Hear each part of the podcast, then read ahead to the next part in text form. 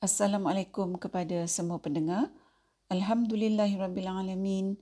Selawat dan salam buat junjungan besar Nabi Muhammad sallallahu alaihi wasallam, para ahli keluarga baginda sallallahu alaihi wasallam dan para sahabat kesemuanya. Ha, episod kita kali ini saya berikan tajuk amalan tertolak.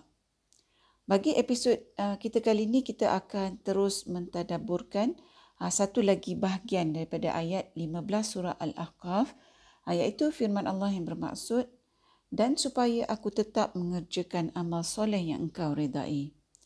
Para pendengar, dalam episod-episod yang lepas, uh, kita telah pun mentadaburkan sebahagian daripada uh, doa Nabi Sulaiman AS dalam ayat 15 surah Al-Ahqaf. Dan pada kali ini kita akan mentadaburkan bahagian doa Nabi Sulaiman yang seterusnya iaitu seperti mana uh, maksud ayat yang uh, kita bacakan tadi. Uh, kalau kita lihat dalam bahagian doa uh, Nabi Sulaiman alaihissalam ni ya, Nabi Sulaiman alaihissalam memohon pertolongan Allah uh, bukan saja untuk Nabi Sulaiman alaihissalam tu sentiasa uh, membuat amalan-amalan soleh. Uh, tapi Nabi Sulaiman alaihissalam minta pada Allah supaya amalan-amalan soleh yang dia lakukan tu Allah jadikan sebagai amalan-amalan soleh yang Allah redai. Ah, bila saya renung doa ni, ah, maka saya pun tersedar bahawa kalau kita ni nak minta Allah bantu kita supaya kita ni sentiasa terdorong ah, buat amal-amal soleh, kita juga mesti minta pada Allah supaya amal soleh yang kita buat tu, ah, yang kita lakukan adalah merupakan amal soleh yang Allah terima, yang Allah suka, yang Allah redai. Ah, jadi maknanya ah, dari doa Nabi Sulaiman ni, kita tahulah bahawa ada amal soleh yang tak diredai. Jadi bilakah amal soleh tu menjadi tidak diredai Allah? Iaitu bila kita melakukan amal soleh tu bukan dengan keikhlasan hati kerana Allah. Ha, contohnya kita ni banyak bersedekah. Ha, tapi tujuan kita bersedekah tu dalam hati kita tu kita nak menunjuk-nunjuk. Ha, ataupun dengan tujuan ha, kita nak capai ha, sesuatu matlamat dengan sedekah kita tu. Ha, contohnya seperti supaya kita dapat nama, supaya kita dihormati ha, dan sebagainya. Ha, samalah juga ya para pendengar kalau kita ni melakukan solat ha, tapi kita lakukan kerana riak. Jadi dalam konteks contoh kita ni bersedekah dan bersolat tu adalah merupakan amal soleh. Ha, tapi disebabkan amalan bersedekah dan amalan bersolat tu ha, bukan kita lakukan dengan keikhlasan kerana Allah, ha, maka ia adalah merupakan amal soleh yang tidak diredai, tidak diterima. Kalau kita renungkan ya bahawa Nabi Sulaiman alaihissalam mempunyai kesedaran ha, akan hakikat bahawa syaitan tu dengan mudahnya memperdayakan manusia. Ha, dengan manusia itu menyangka ha, bahawa mereka buat pelbagai amal soleh tapi hakikatnya adalah amal-amal soleh yang tak diredai oleh Allah. Ha, kalau kita lihat hari ini contohnya, ha, seseorang tu mungkin tak tinggal semayang tahajud, tak tinggal puasa sunat Isnin Kamis, ha, bercakap dengan begitu lemah lembut, ha, banyak bersedekah, selalu mengerjakan umrah. Tetapi pada masa yang sama individu ni ha, suka bermegah-megah dengan semua amal-amal soleh dia ni. Iaitu dia ceritakan pada orang lain semua amal-amal soleh yang dia dah buat. Maka amal-amal soleh yang dia buat tu Ha, seperti mana yang kita katakan tadi, ha, bukan lagi kerana Allah. Ha, walaupun masa dia semayang tu niatnya kerana Allah. Tapi hakikatnya semua amalan-amalan tu dibuat dengan disertakan ha, contohnya uh, sifat atau perbuatan riak. Ha, maka jadilah amal-amal soleh tu amal-amal yang tidak diredai Allah. Ha, sebab itulah seperti mana yang uh, saya katakan dalam episod yang lepas bahawa doa Nabi Sulaiman AS ni sangat hebat. Ah, kerana Nabi Sulaiman AS berdoa dengan memberikan perhatian yang begitu terperinci. Ah, yang mana ini menunjukkan ketakwaan Nabi Sulaiman AS dalam bentuk kepekaan Nabi Sulaiman alaihissalam dalam dia memastikan semua amalan yang dia buat adalah merupakan amalan yang sememangnya akan diterima oleh Allah ha, dan tak disertai dengan sifat-sifat ha, ataupun perbuatan yang boleh menyebabkan amalan-amalan soleh dia tu tak diredai oleh Allah. Ha, dari kepekaan Nabi Sulaiman alaihissalam dalam berdoa kepada Allah ni, iaitu Nabi Sulaiman alaihissalam berdoa dengan cara yang begitu berhati-hati.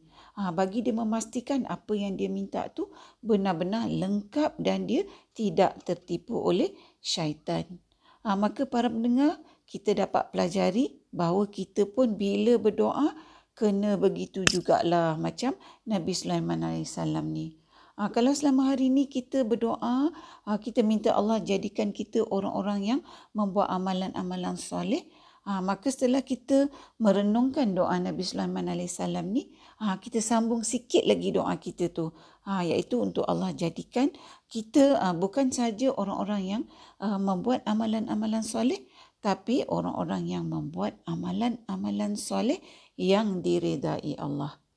Ha, dengan cara ini, kita dapat tutup semua pintu, kita tutup semua tingkap, kita tutup semua lubang-lubang yang membolehkan syaitan memperdayakan kita ha, sampai kita ni menyangka bahawa kita ni banyak melakukan amal soleh. Sedangkan sebenarnya amal soleh kita tu tidak diredai oleh Allah. Ha, jadi kalau selama hari ini kita berdoa, kita tak prihatin tentang cara kita berdoa, ucapan-ucapan kita ha, dalam kita ni meminta kepada Allah, maka ha, setelah kita merenungkan doa Nabi Sulaiman ni, mudah-mudahan kita akan jadi lebih prihatin, jadi lebih peka terhadap kerangka doa kita kepada Allah. Ha, iaitu apa saja yang kita minta, kita minta supaya Allah meredainya. Ha, contohnya ya, kalau kita minta kaya, maka kita minta kepada Allah supaya kita ni menjadi orang kaya yang Allah redai di sepanjang hayat kita. Ha, kalau kita minta kaya je, ha, tetapi kita tak minta supaya kita jadi orang kaya yang diredai Allah, kan? Kita takut kita mungkin jadi orang kaya yang Allah tak reda. Ha, maka maknanya dengan kekayaan kita tu, ianya merosakkan keimanan kita. Ah, kita mungkin jadi sombong ke, kita jadi lebih uh, kedekutnya dan sebagainya lah berbanding masa kita tak kaya. Para pendengar, kepekaan dalam berdoa ni uh, bukan hanya setakat dalam konteks amal-amal soleh yang diredai. Maka apa saja yang kita minta dari Allah, uh, macam contoh yang kita uh, cakap tadi iaitu contoh nak jadi kaya. Kita mesti peka apa saja yang kita minta tu kita mesti pastikan bahawa tak ada ruang bagi syaitan untuk nak perdayakan kita melalui doa kita. Kita belajar daripada Nabi Sulaiman AS. Ha, begitulah para pendengar Allah memberikan kita petunjuk. Ha, melalui doa Nabi Sulaiman AS ni iaitu bahawa orang-orang yang soleh tu bila mereka berdoa pun mereka berdoa dalam konteks takwa. Iaitu dengan penuh kepekaan ha, dengan sentiasa ha, mereka berikan keutamaan bahawa apa yang mereka minta tu tujuannya supaya mereka terus berada di atas jalan Allah yang lurus ha, iaitu yang selari dengan tujuan manusia diciptakan iaitu untuk menyembah Allah seperti mana yang kita katakan tadi hatta dalam konteks berdoa pun kita tak boleh lari daripada tujuan manusia diciptakan ni para pendengar yang dihormati Ah, mudah-mudahan sedikit sebanyak kita mendapat manfaat daripada episod tadabbur kita pada kali ini. Ah, kita akan sambung tadabbur kita bagi ah, bahagian akhir doa Nabi Sulaiman alaihissalam ni dalam episod yang seterusnya insya-Allah. Hingga bertemu lagi di episod yang akan datang. Biiznillah. Assalamualaikum. Sekiranya anda merasakan bahawa perkongsian tadabbur bersama Dr. H ini memberikan manfaat kepada anda, saya ingin mengajak anda untuk menyertai saya bergabung usaha menyemarakkan amalan tadabbur Quran dengan memanjangkan perkongsian ini kepada orang lain. Serta jangan lupa untuk tekan butang follow untuk mengikuti episod-episod yang seterusnya. When there's no light to break the dark,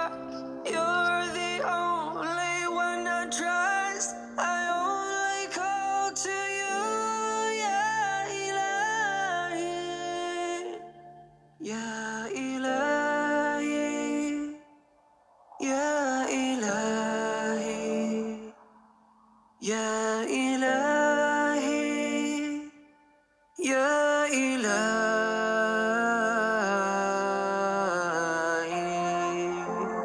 And when the walls won't hold no more, and when my heart lay on the floor, I'll give my all to come right back to you.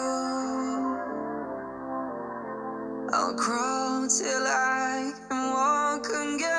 For you,